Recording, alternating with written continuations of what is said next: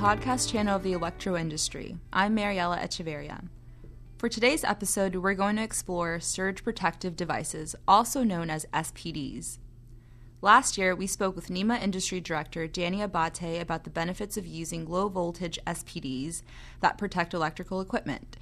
Danny will be joining us shortly. This year, the NEMA 5VS section released two publications that provide technical guidance to all users of low voltage electrical systems in North America.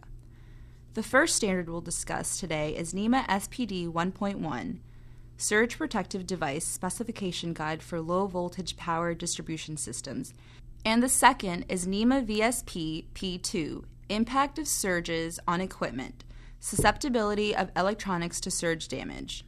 For many years, specifications for SPDs have been a source of confusion in the marketplace. While we want manufacturers to be competitive and to promote their specifications, some must be standardized, benefiting both the industry and the market. So let's first talk about NEMA SPD 1.1.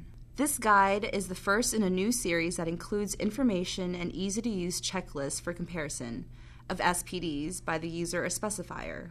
More specifically, the guide includes SPD ratings, a spec checklist, and information on surge current ratings, modes of protection, and general grounding practices. It's important to note that this guide is not intended to introduce any new standard, test, evaluation methods, or define extensive vocabulary.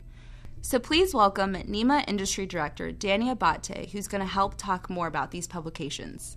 The information detailed in this guide is intended to identify the system compatibility and performance ratings of an SPD that the manufacturer should address. The guide consists of four sections. Section 1 is the introduction, which provides terms, definitions, and acronyms. For each SPD specified, Section 2 notes that documentation of the product's performance and safety are to be provided. Section 3 highlights the correct rating selection, which depends on the configuration of the power distribution system to which the devices are connected. Finally, Section 4 is the spec checklist that helps define requirements and reporting for SPD specifications and applications. There is also additional information on the type of grounding practices used for protection against electrical shock. The NEMA Surge Protective Devices section also publishes VSP P2, which presents test results of actual devices in a real world surge environment. The purpose of this paper is to provide evidence showing all electrical products, sensors, and systems containing electronic components are at risk of suffering damage from electrical surges.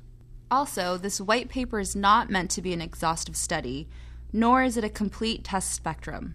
Rather, it is a way to provide useful information to the electrical community. Quantitative data on the size or number of surges required to significantly reduce the life of an electrical or electronic device is almost non existent. Reasons for this lack of information are the variable conditions to which an electrical device is subjected. Locations may have consistent supply voltage, but how many times does it fluctuate? When does it change, and for how long was the condition unstable? How large was the surge or the influence of another device or system? These questions are difficult to predict and analyze. However, 98% of engineers and contractors encourage the use of surge protection according to a survey conducted by the Electrical Safety Foundation International. This survey found that voltage surges significant enough to cause equipment damage occur with monthly or greater frequency in 69% of healthcare centers, 76% of industrial facilities, and 80% of IT centers. Yes, that's right. And an increasing number of consumer products, machinery, and systems feature sensitive electronics that need to be protected like dishwashers, laundry, and other home appliances. Surge protective devices are more than an accessory, they are a necessity. The 2020 edition of the National Electric Code now requires new and replaced service equipment supplying dwellings to be protected by Type 1 or Type 2 surge protective devices. For more information on SPDs and to download both publications we covered today, visit nemasurge.org. Thanks for the useful information, Danny.